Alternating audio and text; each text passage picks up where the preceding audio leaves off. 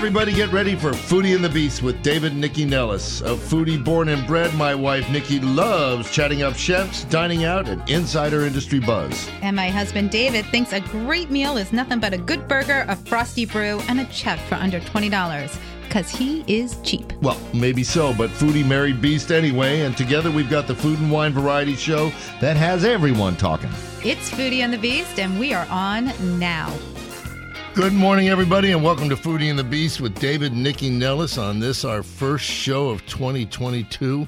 It seems like just a week ago it was 2021. It. Here we are. Uh, we've got a great show today. Uh, unfortunately, though, everybody is remote because we still got COVID going on. So if But we're in studio. if you haven't had your shot, get your darn shot and let's get this over with. But we're in studio. We've got a bunch of very interesting folks on uh, on the line. Um, of course, uh, from Central Farm Markets, Mitch Berliner. Um, we're being joined today by Chef uh, Yo Matsuzaki and Luis Mattia from the new Watermark Hotel out in Tyson's, and we have been there, and it's awesome, it's folks. very cool. Um, the RAMW, the Restaurant Association of Metropolitan Washington, is forging ahead. Damn the torpedoes! Uh, Winter Restaurant Week starts on the 17th, and we're joined by our buddy Alex Levin, one of the world's great pastry chefs and director of um, uh, strategic business initiatives and pastry for the Schlow uh, Restaurant Group. He's going to tell us all about what they're doing. Deb Schaefer is back. She's the founder of Enchanted Botanicals. We're going to find out how to get our, our acting gear and and and you know our spiritual year. I we're guess going to reset. Going to reset. maybe we don't. Some of us don't need resetting. well, I'm set. I think you need to reset. we're going to be resetting for 2022. It's important. And um, I think most of the Washington has heard about the Daikawa Group's uh, great Japanese Italian restaurant, Tonari. Daikaya. What did I say? I don't know what you said, but you I didn't said- say it right. Well, I stepped on my tongue. Yeah. Daikaya. Yeah, there we go. Daisuke Utagawa uh, joins us to talk about Tonari's uh, surviving the COVID pandemic and coming back strong with great food and great business here in 2022. Uh, let's start off with our friend Mitch Berliner. Mitch, I was in uh, a, a not to be mentioned large uh, supermarket the other day, and the shelves are, are bare, and there's barely any pro- there's barely any anything. What's the story at uh, Central Farm Markets? Well, thank you for asking. And first, uh, I will say that uh, you, the chemistry between you two is so good. I believe that you should go national. I'd like to be your agent. Okay, Uh, thank one you. of the problems is I was We doing need some, an agent. I was doing some chemistry this morning. That's why I was stepping on my tongue. Right, right. Well, people say, Mitch, would you like a cup of coffee? And I say, you don't want to see this on caffeine. But anyway, uh, I do want to talk about this because we started in the farm market industry back in the early 1970s. And we've been telling people, please support your local farmers, support the local food chain. And it turns out, time and time again, over all the decades, whether it be COVID, fuel shortages, or anything else, from time to time, the shelves in the industrial food chain are empty. Mhm. And indeed, you didn't have to mention the chain because they're all empty, Right. but not at Central Farm or other farm markets because local farmers raise what they do. They bring it, whether it's meat, poultry, produce, and they bring it right to people. It's fresher, more nutritious. So people, I think, are starting to get that message more every day. Well, so let me ask you, Mitch. I mean, you know, for people who maybe don't go to the farmers market, especially in the winter, because they don't think of it the way they do during the spring and summer, you know, nicer nicer seasons. Um, are all the farmers there? Like, which markets are up and running? All the products are there. You know, give people sort of a little four one one on that. Well, that that is a great question because I am asked that a lot. Um, because of the demand of the public, um, quite a number of farmers at our farmers markets and others um, have put in pretty substantial greenhouses. Uh, people like uh, Twin Springs and Mhm. Toigo. We have a very large selection of things that you'd be quite surprised of: fresh herbs, etc. We have Young Harvest, who's got many, many, many hoops and has all kinds of beautiful lettuces and carrots and all that kind of stuff that's just picked. Not even 24 hours when you buy it. So there is plenty of uh, product around. Now, there are not a lot of farmers markets open year round. Mhm. We have the Bethesda Central Farm Market in downtown Bethesda and the Nova Central Farm Market um, in Northern Virginia. There are some other markets around, but it's it's um, not a lot, but just do a little research and find out which one's near you. We are busy in Bethesda, almost as busy as this summer hmm because it's in people's habit Right. to go to the market. Well, So I think that's. I think that's a really good point and something that we'll be talking about later later in the show when we talk about resetting for the new year about creating good habits. So Mitch, tell everybody where they can please find Central Farm Markets online. Thank you. It's at Central Farm Markets. That's Mhm. plural, centralfarmmarkets.com. We have two year round markets. They're open today. Sunday, come on down and see us Uh-huh. and um, support your local farmers. and Support your local and producers. farmers. My takeaway, Mitch, is that when the world ends, I shouldn't head for Safeway. I should head for your place. That's, You can come stay with us. We like you. right. Thanks, Mitch. We'll see you next week. we'd kill each other. Are you kidding? All right. So let us talk If about. you didn't kill your wife, and Uh, you no, no, no, no. Okay. Uh, after 26 years, forget it. We're gonna- okay, it's not 26 just yet. it's almost Um, lucky you. So All right. we are, as David mentioned at the top of the show, we are David and I are in studio, but our guests are not because we're all going to be super duper safe. So normally somebody would be shaking it up and pouring cocktails, and we'd have lots of food in here, and it would be lots of fun. So everybody is just going to have to go on this virtual journey with us. Now, uh, a couple weeks ago, right before the holidays, we did go out to Ren, which is in Tyson's Corner, and it is just this unbelievable. It's the Watermark Hotel. Ren is the restaurant. It's on this platform that is known as the Perch, which is on the 11th floor of the Capital One building. It is this whole insane thing. Well, when we you drive so out to Tyson's, away. it's that new area called East Tyson's that has just popped up with a beer garden and this fabulous hotel and Mhm. Ren and lots of stuff to do out there. And we had a meal. Okay. We had an amazing meal. How about introducing our guests? All right. So that amazing meal was cooked by Ren's executive chef, Yo Matsuzaki. I said that right. I Mhm. get that right. And Luis Mantilla, who is the restaurant, well, the restaurant and the hotel's beverage hospitality director. And we have both of them on the line. Hi, guys. How guys. are you? Pretty good. How are you? Good. Good. Morning. Um, So, Chef, I'd like to start with you. Um, I, I was really impressed with the menu and the dishes you were doing. What was your initial sort of concept for Ren and the kind of dishes you wanted to serve there? So basically, just it's approachable, comfortable, kind of Japanese food. But uh, I can make authentic Japanese food, but it's it's it's hard to eat. So that's why I kind of twist it a little bit, so everyone can easy to eat, Mhm. and there's something I want to eat. That's the kind of whole concept. It's funny though, when I first looked at the menu, I saw the Japanese influence, but it didn't occur to me that it was completely in a ja- you know it's in a Japanese style. Um, so as you were putting those dishes together, like you really have fun with them. So Yes. what were some of the things that you were like, oh, I really want to do this, and you know, I think it's really going to be different, especially for the Tyson's area. So everyone likes the fried chicken. That's kind of we call the Tokyo chicken. Right. This is uh yes, gluten free, light, crispy, kind of guilty pleasure kind of fried chicken. So traditional Japanese way kind of twist it, I marinate it and use a light gluten free kind of powder, Mhm. tapioca starch and the cornstarch. It's Mhm. kind of detail, but and after we gotta toss with a special sauce and then start with the jalapeno. Coleslaw, everything kind of reason uh, get into the plate. So over the balance. That's kind of my specialty it also. was. Well, it was super crunchy and super yummy. And um, Luis, let's talk about the cocktail program and how you're pairing it with Chef's menu. Absolutely. Um, we both kind of wanted to make sure that we are providing the best level of uh, ingredients and quality product that we could. So, uh, you know, our menus are going to change seasonally. Mhm. Uh, I do have a couple sakes on the menu, a couple Japanese beer, uh, just to kind of go with the program. Uh, Mhm. But uh, uh, far from that, we also just wanted to have something that's really high quality, uh, just like Chef's Food. So everything we do is in house. We, you know, fresh squeeze our own juices. We make our own bitters in house. Uh, you know, just anything that we can do in house, we do in house. Mm-hmm. what would you What would you pair with it? I, we had it. What did you pair with the? Uh, Well, we didn't Uh, do pairings. no, no, but he gave us a cocktail with each each bit of stuff. What would you pair with the um, uh, fried chicken?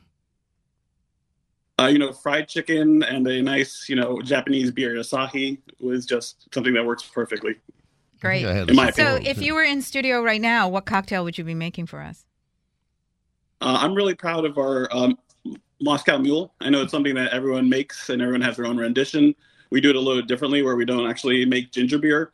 Instead, we do a ginger syrup. So we get fresh ginger and we cook it with uh, sugar and water to make a simple syrup, and then we blend it to get really all the essence out of the ginger. Uh, it just packs and it's absolutely beautiful in my opinion. So that's like our little secret uh, ingredient for our Moscow Mule. Cool. All right. Well, we're going to come back to you guys in a little bit. We're going to talk about more cocktails and more dishes the chef is preparing.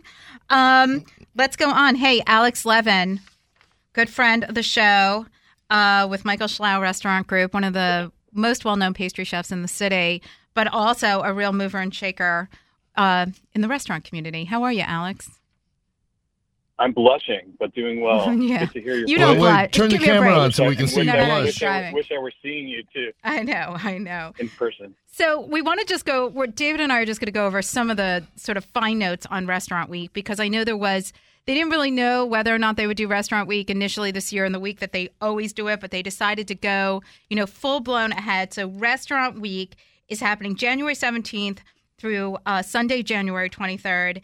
And um, even though you know there's all this like we hear staffing shortages and food shortages and there's all these issues out there, there are still almost 200 restaurants participating this year, which means you can get specialty offers on uh, lunch, brunch, dinner, and also there's this whole to go opportunity now. Thank you, COVID.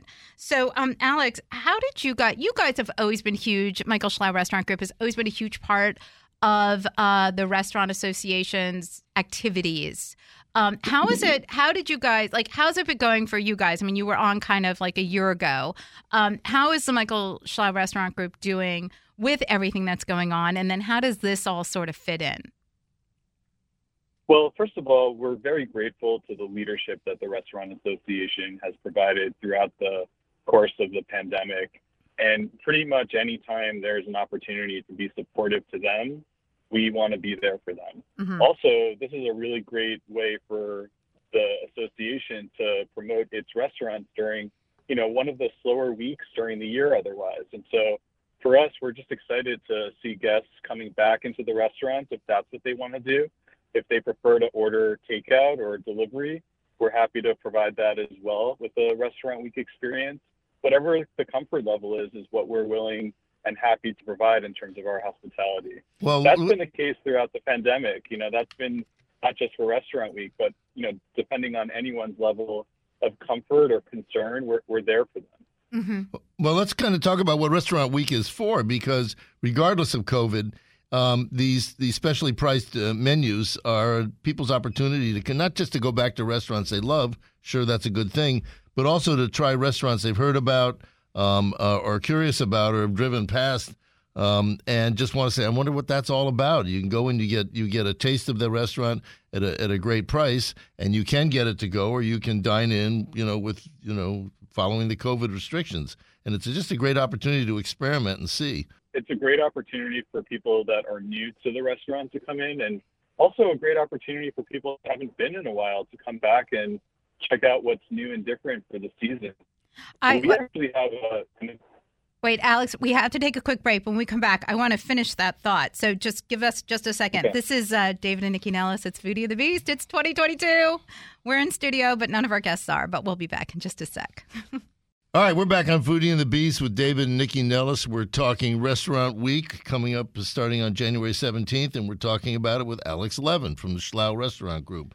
Uh, Alex, we were kind of in the middle of that whole uh, kind of dual dual approach to Restaurant Week. Go back to the places you love if you haven't been there for a while, um, or try someplace new and get a great meal at a great price. So, Alex, what is the Michael Schlow Restaurant Group doing? How are you guys participating? So Alta Strada, which is our Italian restaurant, both in the Mosaic District and also in downtown Mount Vernon Triangle, Mm-hmm. we're actually offering the whole menu. So if you want to come and check out any dish at all that we have typically on the menu, you can come during restaurant week. We have you covered, and you can come more than once. If you come three times to any of our restaurants, um, you know, all you have to do is keep the receipt. We'll actually give you a complimentary forty dollar gift card, forty dollars in honor of Restaurant Week, and you can use it during Restaurant Week if you want to have a free meal. Wow. Um, so we're doing that at Alta Strada with the whole menu. Nama, we have a tasting menu that's uh, created special for Restaurant Week uh, that gives a taste of all the different elements of the normal non nama menu, which includes sashimi, uh, different kinds of options for soup or other appetizers. Uh, we have nigiri, we have different rolls, and we have a really special dessert as well.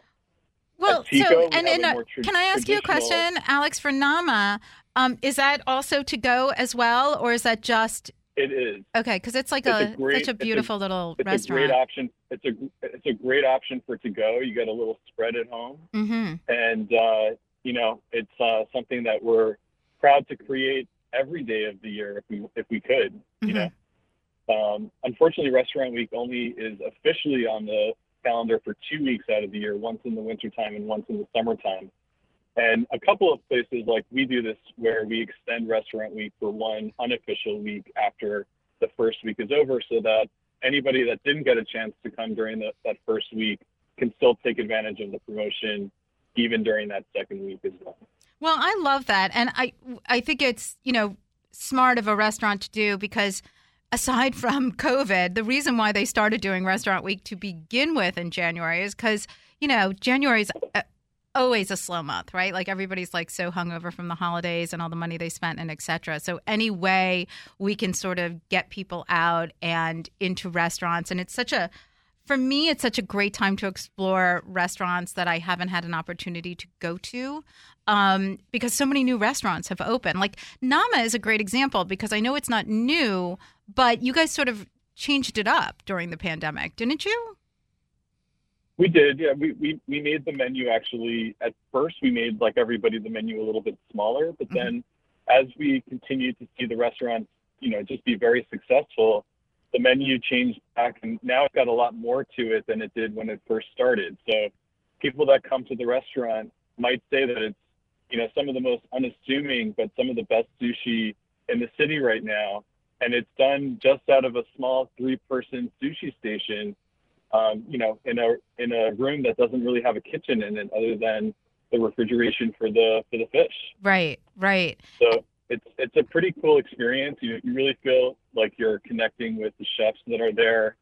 Uh, they're happy to go into any level of detail to the fish connoisseur that's sitting in front of them. hmm And they're also happy to answer any questions virtually. If somebody has a question and they shoot an email to our sushi chef, he's happy to take a few minutes and reply back to them with a very personalized response. See, that's That's that, the kind of thing that we have to be able to do during the pandemic. Right. and that's fine. That's for the food intellectuals. But if you can go to Tico and just get Taika. the uh, Tyco, excuse me, Tyco, and and get the hot churros with chocolate sauce and just eat that all afternoon. That's good too, right? That's that's a great move. That's Yes. a pro move, actually. That's a right? pro move, right? right? We're professionals here, Alex. Don't you know that? Uh, so, you can Alex, go have your margarita and your churros. You know, that's the that's, that's the double whammy there. So, Alex, Both before we wrap up with well, before we wrap up with you, I do want to ask you where your head's at. Um, the uh, the vaccine mandate starts soon, and uh, how are your restaurants, your staff, you all? How is everybody feeling about it? Um, we've already, you know, we've been out in DC. Um, we're boosted, uh, and um, you know, we've already had multiple restaurants be like, "We need to see your vaccination card." It's been super seamless. But how are you feeling about sort of instituting it in your different properties? I mean, compared to having to deal with COVID before there were vaccines, I feel like this will be a walk in the park. Yeah, I agree. But you're not getting pushback from staff Yeah. being like, I don't want to police this. I don't want to do this. I was just sort of curious. Not at all. I mean, our staff, they're that we lead we lead our staff, and we're showing them what we need them to do. They know that we have their backs. If there's any issue at all, that a manager will jump in and take over any awkward situation.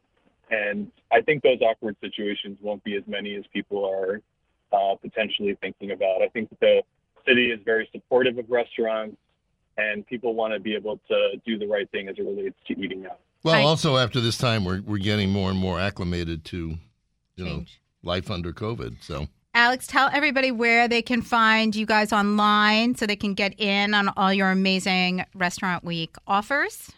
So whether you're doing reservations or takeout, just go to our website. So ticodc.com, hmm altastradarestaurant.com, and Mhm. namadc.com. Excellent. And just a quick reminder for everybody Winter Restaurant Week is January 17th through the 23rd. There is to go options, brunch, lunch, and dinner. You can find all of it out at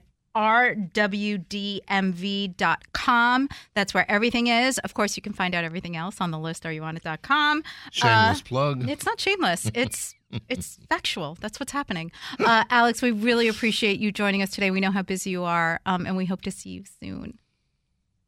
Hope to see you guys soon. Thank you. All right. Thanks, Alex. Okay, so let's go back to Ren and uh, to uh, the beverage menu. Well, Yes. I'd like a little bit, you know, the, just the, the restaurant itself is so beautiful. Uh, Chef Yo, you want to talk a little bit about that? I mean, you- Ren, by the way, when I heard the name Ren, W R E N, I thought of the bird Ren because I was thinking in English, but Ren in Japanese it means love. And Yes. uh, and obviously the idea is to love every aspect of your experience there. I thought the the ambiance of the place was just spectacular. Um, were you involved in the design of the restaurant as well, or was that a gift to you? Uh, that's a gift to me, I guess. yes. So it looks like uh, somebody's in the living room. It does. It does. Yes. It's so comfortable, and so I mean, we we just loved it, and the, and the food worked. And Luis, let's talk a little bit about this, the the beverage service and the rest of the hotel because you've got a beautiful bar in Ren, by the way. We should mention that. Well, I think you're not laying it out correctly. so Okay, it I'm not. is when you go into the hotel, and maybe Luis, you want to speak to this? You know, it is this massive space that is sort of broken up without any walls. Do you want to sort of walk us through it, Luis? Yeah, absolutely. Uh, so some people, when they first come, they're expecting the traditional restaurant that's closed off inside of walls, but it's really not that. We have a very open concept, and I think the designers did such a beautiful job. Uh, and you guys were right to say it's like a living room, right? You walk in, there's several sections with couches and you know lounge seating, and then you get to the heart of the 11th floor, and that's where Ren is. It's really the heart of the you know uh, 11th floor of the hotel. Uh, the bar is massive. It's you know black granite with gold accents everywhere. I, it really stunning, and the the lighting also helps with the ambiance. I, I'm really proud of um, the gift that we were given. We did not design it, unfortunately, but we were so happy with it, and people are really taking kindly to it. Well, not only that, so you have windows like almost everywhere. So it's very, I mean, we were there in the evening, but you also look out onto the perch, right? Correct. So on one side you're looking out to the perch, and mind you, we're on the 11th floor here. So on the other side, you look kind of out to Tyson's and see everything from a you know bird's eye view, if you will. Mhm. Uh, pun intended. Right, right, duh. Very cute. All right, Louise, if you were uh, in studio and we're going to pour a drink next, what would it be? Uh, definitely uh, be so we have some couple we have a couple menu items that are not on the menu. They're meant to be fun and playful and it's one of those word of mouth things. So Mhm. I'll, I'll let you guys in on we're going to be doing uh, blue blazer hot toddies. Mm. and uh, blue blazer term for uh, you know the drink will be on fire basically. We'll do it in front of you. It'll be on fire. We'll do it only at the bar but we'll light the whiskey on fire. We'll put it between two mugs and then we'll pour it in front of you. And that's why it's called a blue blazer hot toddy because the uh, fire is blue Oh, I love that. Yeah, you don't want to be walking around with like drinks on fire. You're a little worried about no that. we, we thought it wouldn't be a good idea I actually ordered a hot toddy the other night and they couldn't do it. They were like, we don't have any hot water. I was like, oh no, it's cold Oh, out. no. All right, we're going to come back to you guys. I wish I was drinking that hot toddy right now. It sounds delicious. Deb Schaefer, I'm so excited to bring you back. Hi, how are you? Enchanted Botanicals. So, Deb, we need you to unmute. There you are. Hi. Yeah, here I am. How are you? The I'm magic of great. Thanks for having me back. Of course. Well, I, you know, I'm a big fan. I ordered a lot of gifts this year from you for uh, did. Thank you. friends and family because I just love the um, sort of good intentions and good vibes of the products that you carry. So give us a quick 411 on Enchanted Botanicals. Sure, sure. Well, I started as an interior designer, so I did that for about 25 years. Mhm. And then a few years ago, made the shift from helping to make people's homes beautiful to helping them make their lives more beautiful. Um, and I'm, I'm doing that by helping them up their spiritual and their energetic and sometimes their magical game. Mhm. But And- what drove that? What what made you make the switch? Oh, it was a long series of things, but um, the main one being that I was diagnosed with really aggressive breast cancer. And I sort of made one of those um, stereotypical deals with the universe like, mm-hmm. you know, hey, everyone, if you let me hang out here and raise my son, who was 13 at the time, um, I'll do what you need me to do. And so I just started following breadcrumbs, and it eventually led me to different studies, um, medical herbalism, and then I made the shift over into spiritual herbalism. What's the difference between medical herbalism and spiritual herbalism? Like, how do they? They must work together. Well, naturopathy yeah, that, and what you're doing, sure. That's a good question. Um, so, medical herbalism would be using um, herbs. A lot of them we know, rosemary, lavender, are both really great. They're antivirals, they're antibacterials, um, antifungals. So you you could use herbs on a very physical level, and that would be medical herbalism and spiritual herbalism, sort of a a parallel path, if you will. So when you're working with rosemary and lavender, just to use those same two herbs as an example, you would be working on your energetic self. Mm-hmm. Um, so we all you've probably heard the term aura, and our aura is is our energy body. It's that that field that surrounds us, and the first layer is the physical. Mm-hmm.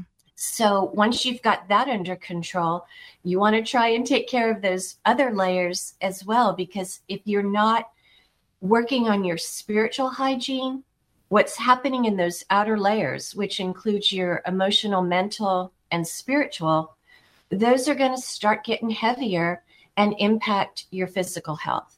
Okay, uh, so, uh, Deb, on that point, which I think is a yeah. perfect place, we have to take a quick break. But when we come sure. back, let's talk about ways to take care of our spiritual health, which will take care of our physical health, especially right. as we launch into the new year. This is David Perfect. and Nikki Nellis on Foodie and the Beast. We are resetting for 2022, and I cannot wait. We'll be back in just a sec. All right, we're back on Foodie and the Beast with David and Nycci Nellis, uh, and we're back talking to Deb Schaefer, who's the founder of Enchanted Botanicals. And Deb, there are, I won't say skeptics, but there are people who could benefit from this who who just kind of you know, and eh, maybe that's not going to work. Um, I am I am a, a a new believer in naturopathy. I won't get into the whole story, but um, yeah, but uh, you don't do any of the spiritual stuff. Not yet. I mean, we I do it because you do it. But I know, I'm but you don't do any of it. I don't do any of it. I'm one of those people who spirit. he just does it because he's next to me. But no, that no, doesn't no, count. no. That is that well, counts. I it do counts. it. We have a dog that w- that had cancer surgery, and I and but that's not what we're talking I'm, about. I'm saying I believe in the healing power of those medicinals. Mm-hmm. It's a question of I'm I'm I'm having a hard time wrapping my head around how lavender and all that is going to help my spirit. Okay. So talk to me. Okay. Well, they have herbs, plants have um, medicinal properties. We already know that. That's where our medicine, in great part, comes from our physical medicine. And so they also have these, they have spiritual properties. And you know, um, David, a lot of it goes to just having to let go and have faith, um, to just trust that there might be something something to this. And so that's kind of my job is to introduce people to alternative and like naturopathy. It's an alternative um, healing medicine. Mm-hmm. But and the so question what is, I do is well, part of that. Let me ask you, what do you look? I, what, what does one look for? I mean, now you know it's funny. We can talk about marijuana because it's almost legal everywhere. You smoke a joint and you feel the difference. What happens here right. with these botanicals? Okay, so the, the purpose in great part and we'll, we'll talk about maybe resetting energy and, and hopefully that will all start to make sense. So if you look at quantum physics um, that says that everything is energy. So that includes not only our actions but our words our emotions. And so think about everything that we've gone through in covid. Not only were a whole lot of us not feeling well but we were feeling um, anger and resentment and fear and frustration. Um, you know, all of those emotions that I call every emotion sort of falls into either the love column or the fear column. And we want to move out of that fear column and into the love column because the love um, resonance is what's going to keep us healthy and vibrant. Um, when we're living in that fear column with anger and resentment, um, you know, it's just, it weighs on us.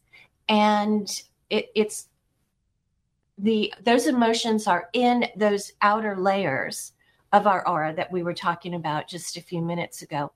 And so if we can take care of of those pesky emotions that really don't serve us, it's going to uplift our physical health as well. So when we're talking about resetting our energy for the new year, we want to clear out all of that stuff that really didn't serve us very well in 2022.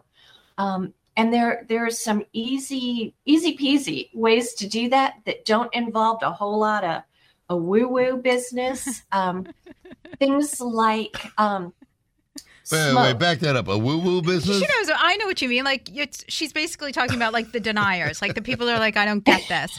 So let's talk about some of those things. First of all, Yeah. I do want you to know that love over fear is my mantra when I meditate. Like somebody gave me that, Perfect. and I use that, and I really, I mean, when I can remember to use it while I'm meditating, it's powerful, but it's, ve- I find it really absolutely helpful. powerful. Yeah. Um, so let's So- talk about some of the products that you have that people can use to help reset in a really positive way. Right. So one of the easiest ways to you want to clear out that energy first. So um, there's a couple of really easy ways to clear out. You can use smoke, um, and I'm not talking about like you know the little not, he's not talking. You're Yeah. not talking about the joint. We know what you're saying. right, not the doobie smoke. Um, but usually from incense. Mhm. Um, and you've got lots of different kinds of incense. I create loose incense. I also create resin incense. Um, you know, resin, any kind of incense really is ancient. It has been used for thousands of years.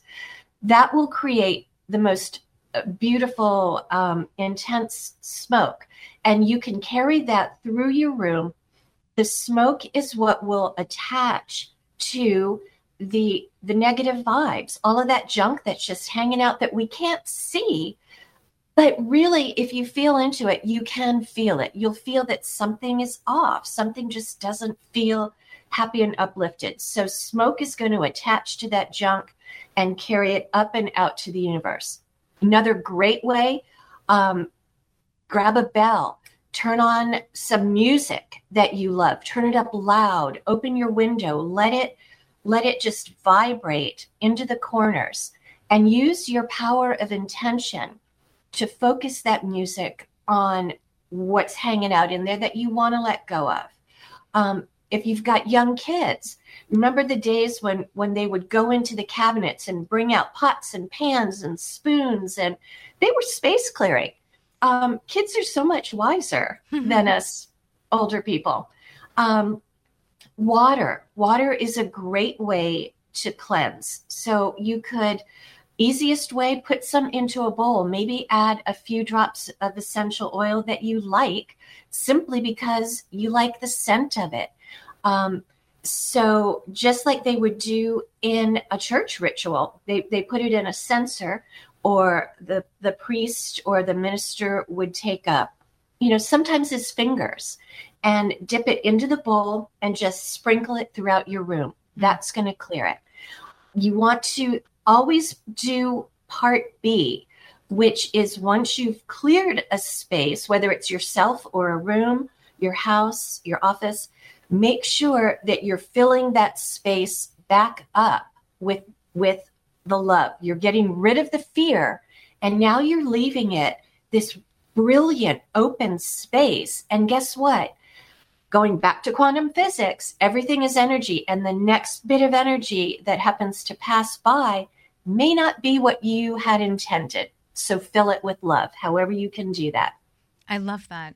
So does that work for you a little bit? Do you I see? like that. All right, Deb, we only have like a minute or two left. Yeah. I want to just talk about those detoxifying salts because I'm giving them out left, right, and sideways. i, just know think you're that- obsessed I, I just I, I just think it's a a beautiful, easy thing without being too woo woo, right? Right. Like it's just like Right. it's first of all they're beautiful, and I just like their messaging. So can we talk about them because you make them and I, they're so I do. pretty. Right. So there's those are my black clearing salts, and black salt again, ancient um, clearing technique. Every culture to this day has their own version. So I layer the black salt, um, which I make myself. Um, that's going to do the heavy duty clearing. Then, because like I just said, you're going to want to bring in, fill back in with the good stuff. I layer in the pink salt. Mm-hmm. And then the last layer is rose petals. And rose is the highest vibing botanical. Um, so those two layers, the pink salt and the pink roses, are going to be what holds your space clear and sacred. So I've created this whole ritual in a jar so you don't have to, you know, Do if anything. you're short on time, if you don't feel like it's going to work for you, just buy a bottle of this and trust me, it will. Right. And you'll know it because those pink layers are going to start turning dark as they absorb the energies that don't serve you. I love that. Deb, tell everybody, please, where they can find uh, you and Enchanted Botanicals and uh, all the fabulous candles and incense and interesting Thank products you. that you sell. Yeah, I'd love to. Thanks. I'm I'm online. It's enchanted dash botanicals with an S at the end Mhm. dot com. You can also find me on Instagram, Enchanted Botanicals. Um, yeah, I'm available. Call me, email me, text me. I love to teach. I love to talk to people about this. Thanks, Deb. It's always good to have you Okay. on. Thank you. Thanks, so much. guys. I'm convinced. yeah, we'll see about that. Okay, Luis and Yo, can we get bring you guys back on? Hi. they are. Hi, Luis. So, Yo, I want to go back to your menu a little bit. Are you there? There you are. Hi. So, Hi. since the space is so, you know, massive, did you put together a menu like for the bar? You do you do brunch and lunch? I mean, how do you go about sort of fulfilling everything considering you're, you know, a very good restaurant in a hotel? So, so basically, this hotel built about built because of our Capital One headquarters in the front of our hotel. So Mhm. basically, they're focusing the breakfast, is basically buffet, and uh, we are not thinking about the lunch right now, Mhm. and only focusing the dinner so far. Okay. And uh, yeah, so that's that. Well, so let me ask you a question about buffet for breakfast. How do Yes. you bring sort of your training and sensibilities to a buffet breakfast? So right now, people focusing on healthy food. So it's uh, try to create the healthy kind of yogurt, fruits, and the same as that. It's not much focus in the Japanese food, more healthier side, and there's something same as the dinner menu, something I want to eat in the breakfast. Mhm. So that's, there's a lots of a variety, different fruits, different condiment, charcuterie meat, Mm. and uh, yes, gluten-free bread, blah blah blah. Yeah. Well, I feel like the charcuterie meats and uh, is really actually more like at a, on a breakfast table is more European than it is That's really right. Right. American. But that appeals to me personally, so I do love that's that. that. Yeah, that's the kind of I was thinking. Yeah, it makes a lot of sense. I'm sure you get a lot of international travelers there as well. Not much for the yes, a little bit. Well, I guess it's COVID, and you All guys right. did open it COVID. Well, then, Luis, let's say I'm sitting down for brunch, which we have to go back and do. right. What would you suggest I drink with a because the brunch is so you know multifaceted? I might have anything on my plate. So as of now, we are not offering a traditional brunch in the sense of the word brunch. So I don't want to give you the wrong impression. Mhm. Uh, that's something we definitely want to move towards eventually, where we have, you know, uh, everyone knows in this area brunch is the thing, right? Weekend brunch, people Huge. come out and swarm. Right. So Right, we, but with we the would love move with- eventually, but right now, given the low occupancy in the hotel, we haven't really capitalized on breakfast as much as dinner. hmm Um, if you were to come for brunch, though, I would obviously recommend having a mimosa. That's just like the universal brunch drink or a Bloody Mary. Right. But uh, get there eventually. We're not there yet, so I don't want to really plug anything for brunch yet. Uh, most of it is dinner, like I said, and Chef mentioned also breakfast is right now just complimentary buffet breakfast for our guests, which which are not many since the hotel industry is uh, pretty low in occupancy. I bet. I bet. All right. Well, so if you were going to make us a cocktail in studio right now, what would you make? Oh man, there's so many good things. I, I would keep it seasonal. Like we have a nice punch. Um, I won't go into too much detail. Mhm. I'll give you a story that I, I love about our uh, restaurant. When I was putting together the program, I wanted to do something that was vintage because you know, golden age of uh, cocktails right now. We're kind of going back to drinks that were made back in the 1900s. Mhm. I wanted to have a legit punch bowl. So I went online, I looked for one for a vintage punch bowl. I went to thrift shops, couldn't find one. Uh, like I said, long story short, I found one on Facebook Marketplace. Mhm. It was when I went to go pick it up. It was this little old lady's house, and she had never used it. And it was in the box, the original box from the 1970s. And so when cool. I told her, it was so cool. And when I told her what I was going to use it for, she asked, she said, "Can you just send me a picture of it being used?" I never got to use it. So you know, like, be still my heart. What a what a beautiful story. So we we have that in in our restaurant at Ren, and uh, Okay. we make a punch there that's made with uh, hard cider. Um, it's made with hibiscus, cinnamon, cloves, and apple brandy. Yum. It's I love abs- that. And that is a great story. Okay, on that note, we have to take a quick break. This is David and Nycci Nellis with Foodie and the Beast. When we come back, we're talking to Dice K about the return of Tonari. We're back on Foodie and the Beast with David and Nycci Nellis. You know, a lot of DC restaurants, especially those that just timing wise just happened to open around the start of the pandemic, didn't have a lot of staying power uh, that was needed to challenge all the shutdowns and the restrictions and the let's go and the let's stop. But one that did is Tonari. Uh, it's uh, Daikaya's uh, group uh, group's uh, Japanese Italian fusion restaurant. Okay, And, wait, uh, I have to interrupt. what? So I got to tell this story very quickly. Dice K, I told you this off air. Yeah, I think you're the bad luck in this whole No, story. No, I know, but literally, you guys had just opened. I couldn't wait to come in. My mother came to town with my son. He was home from college for spring break. We like get to Tonari, which had just opened, and we're having this like killer, killer lunch. It's just fabulous because Tonari is very close to the Portrait Gallery. We went there first.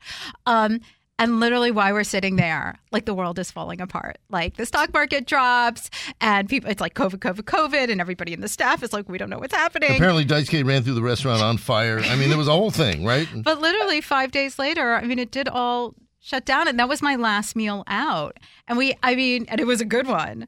But um, let's talk about the fact. I mean, you guys opened. Tonari opened two weeks before, three weeks before the pandemic started. Let's talk about the initial concept because it's right. It's in the old Graffiato space, right next door to uh, the izakaya. Um, right behind the the Cap One Center. Yeah, in the Cap One Center. Um, let's talk about the concept first. Tonari started as the space became available. Mhm. And uh, as you may know, that we don't really like to make things up. And you know, there's a gorgeous building ne- right next to us, literally.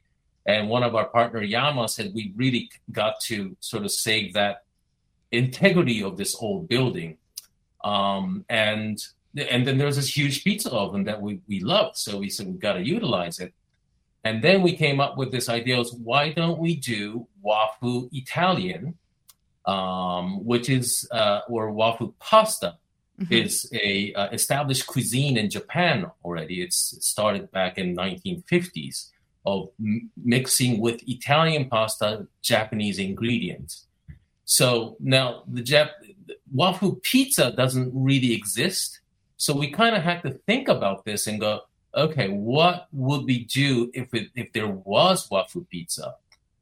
So we went to Japan um, for another research. We worked with a flour mill in Hokkaido, which mills the flour that makes our ramen noodles as well. hmm So we went there for two things. One is to kind of crystallize wafu pasta for us and to sort of, you know, make this wafu pizza. And the reason we went to flour mill obviously is that there that's where it starts, right? Well, it starts with the ingredients, obviously the the flour. We did want to use Hokkaido uh, wheat because they have high water content and it has a really sort of pillowy, soft, and nice chew in their uh, uh, in everything that comes out from it. So we went to the flour mill and we worked with them um, to basically come up with this dough that will, you know, sort of coin this wafu pizza uh, idea. And uh, you know, our first place to go was, you know, eh, people in Japan or those who went to Japan know the Japanese bread, this white regular bread, is quite remarkable. It's very, it's it's a white bread, but it's different, you know, and its flavor, the way it, the mouth feel, and, and the pillowiness, and so on. So uh, um, we started there, and then we kind of, you know, developed the dough, and we, after many trials, we came to something that just was, you know, um, myself and Katsuya was there. We both went, oh my god, this is the beginning of this for us. um, and that's what we came back with. And then you know further development was done by Katsuya, uh, obviously, to do it in sort of a, a, a pan style to showcase that you know fluffy, pillowy, light, crunchy yet chewy. Because it's a thick. It's a thick. It's a. It, I don't want to Yeah. call it deep dish, but it is a thick Yeah, pizza. it's it's kind of like a Detroit style pizza. You know, Right. the square pan, really thick. Um, you know, we take very we take it very l- slow and long to make it rise. So there's a lot of small air bubbles in there, and and together with the with the uh, uh, uh, the type of flour that we use. Just to give you an idea, this flour mill separates flour into 70 different components. Wow.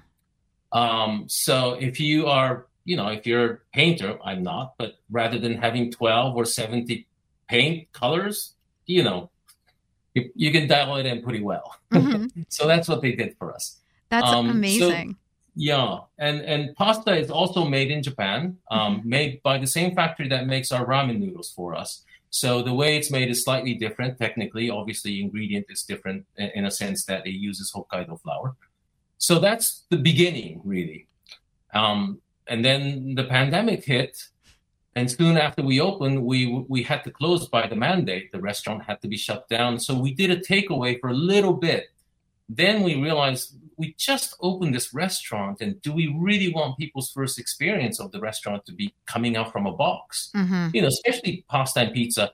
I mean, I get I get the the, the, the pizza bit, but you know, we didn't we couldn't show our fir- full spectrum, if you will. So we decided to kind of shut it down until we can reopen. So, so talk about the toppings because um, that, you know, the, that completes the process. When you bite into that fluffy, pillowy dough, what am I biting into? Well, there are different. Obviously, we have different toppings. Um, all of them are uh, made by Katsuya. He, you know, he came up with it. Um, some are Honestly, if he made it, are- it's, I'll take it, whatever it is. I know we love Katsuya. Yeah, he's great, we man. love him.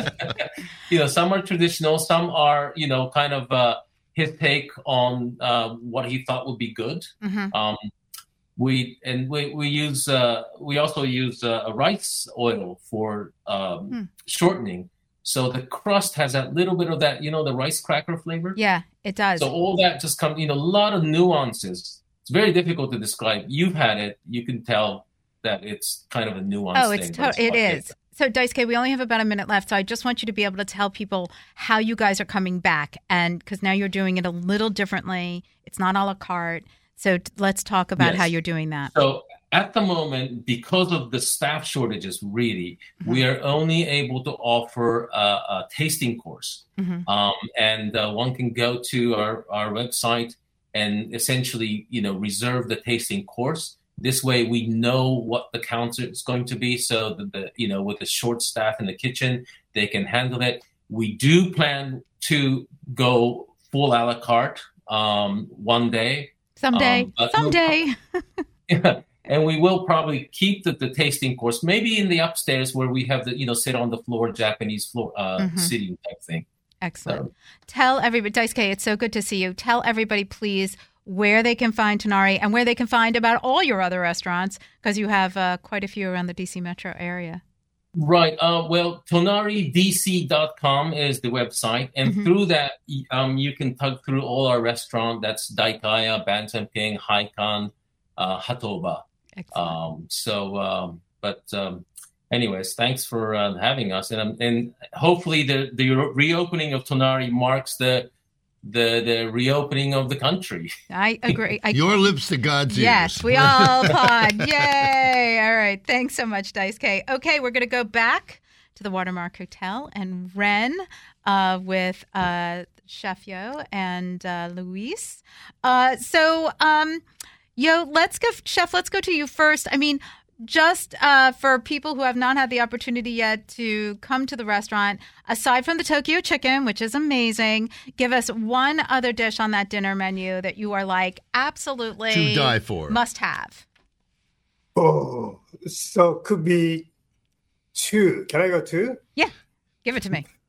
One is uh, it's kind of hamachi tartar. That's it's uh, yeah, it's kind of my background. So that's a simple yellowtail sashimi small Yeah, dice. we had the hamachi It tartar. was excellent. Yes, and Yum. mixed with us. Very simple. It's a shallot and uh, what is it? White truffle ponzu, which is a soy citrus, Mhm. and the little twist, which is uh, kalamata olive tapenade.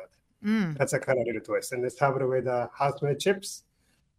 And then one more dish is uh, maybe yeah, you guys' favorite also the wagyu burger. That's my favorite too. It's very popular. Yes, with good reason. The wagyu was in, I, it was incredible. That I was have probably one, my favorite dish. One complaint about the hamachi, and that is that I always want enough. more. It should be delivered in a bucket Yeah, he would like more. Oh, okay. yeah, maybe next. But then he's got to pay for it. with a bucket of chips too. No, she'll pay for it. Right. That's what I Yeah, yeah, want. sure. Okay, and uh, Luis, if you could just tell everybody, please, sort of where they can find Ren, the Watermark Hotel, and uh, find you on social and etc. Like all the goods that are going on there, because there's so much happening there. Yeah, absolutely. So we are blessed to be in the Capital One campus. Um, Capital One campus not only houses Capital One's headquarters, uh, it also houses Capital One Hall, which is a large theater that has a 1,600 seat venue. Uh, we also have the Perch, which you spoke about quickly. We have, uh, you know, Starr Hill Beer Garden out there, an amphitheater, an, an expansive uh, two and a half acre, uh, you know, just green lawn out there. It's it's amazing. They're actually in the process of building uh, 18 holes of mini golf for phase two, and that'll be open in March, give or take. Uh, which again is just a, an amazing uh, little oasis in the middle of Tysons. I mean, listen, I know Uh, you guys. I know you said earlier that like things are a little slow and etc. But I'm telling you, man, like come like March. It's just going to be insane there. So enjoy the slow time because it's going to Yeah. end very soon. Tell us where we can please find you online. Absolutely. So uh, the watermarkhotel.com is where you can find the hotel, book your stay, uh, and make a little staycation out of it. After that, uh, Ren Tysons, which is plural uh, with an S at the end, dot .com is where you can find the restaurant itself. We're also uh, taking reservations via Open Table. That's Uh, fine. so those are all the Great. Thank you. Thank you so much. And we want to thank everybody for uh, joining us on our first show of 2022. We're doing it a little differently, but You're we are up on the totally computer screen. You all making it good. work. Uh, we want to thank all of our listeners for coming back. There is so much good really happening out there. It may be a little bumpy, but we are getting forward. We're moving forward in a very positive direction. So please go to the list, areyouonit.com, the online zine that tells you about absolutely everything happening in the DC metro area and the food, wine, and hospitality scene. Of course, you want to follow me at NYCCI, N E L L I S, on Instagram, Facebook, and Twitter for all the good things that I'm doing. Um, and don't forget to tune in to Industry Night at 7 p.m. on Tuesdays on Real Fun DC, where I do a little bit of a deeper dive with like some of the people I'm talking here today. So thank you once again for joining us. Everybody be safe out there. Remember, it's hard on everybody. So practice kindness and have a delicious week.